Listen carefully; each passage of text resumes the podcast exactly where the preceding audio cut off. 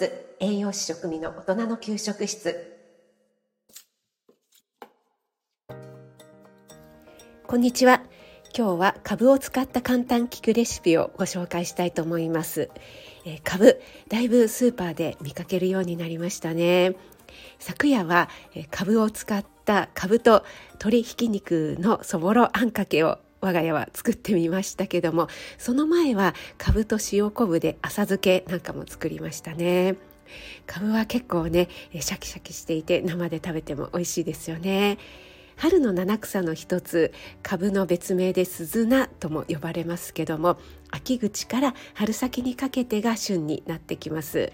そしてね葉っぱも美味しく食べられますよね。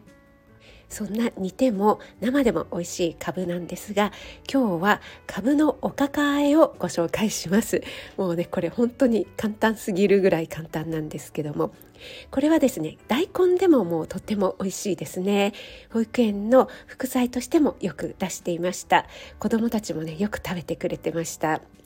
これはですね、株を、えー、そうですね、薄切りでもいいですし、ちょっとね、えー、棒状に細かく切っていただいてもいいのかなと思います。えー、そして、えー、株はもう生のままですねちょっと塩で揉んでいただいてしんなりしてきたらえー、そこにねきゅうりなんか別のね野菜を加えていただいてもいいですしもちろん株と株の葉っぱだけでもいいんですけども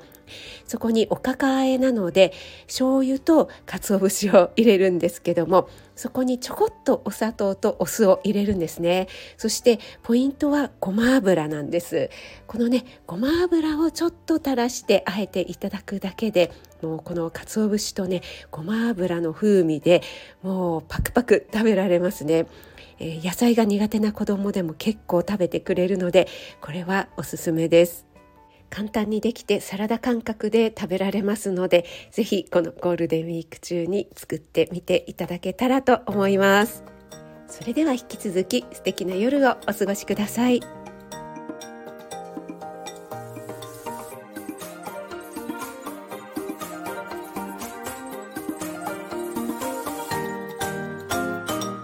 栄養満点ボイス栄養士食味の大人の給食室。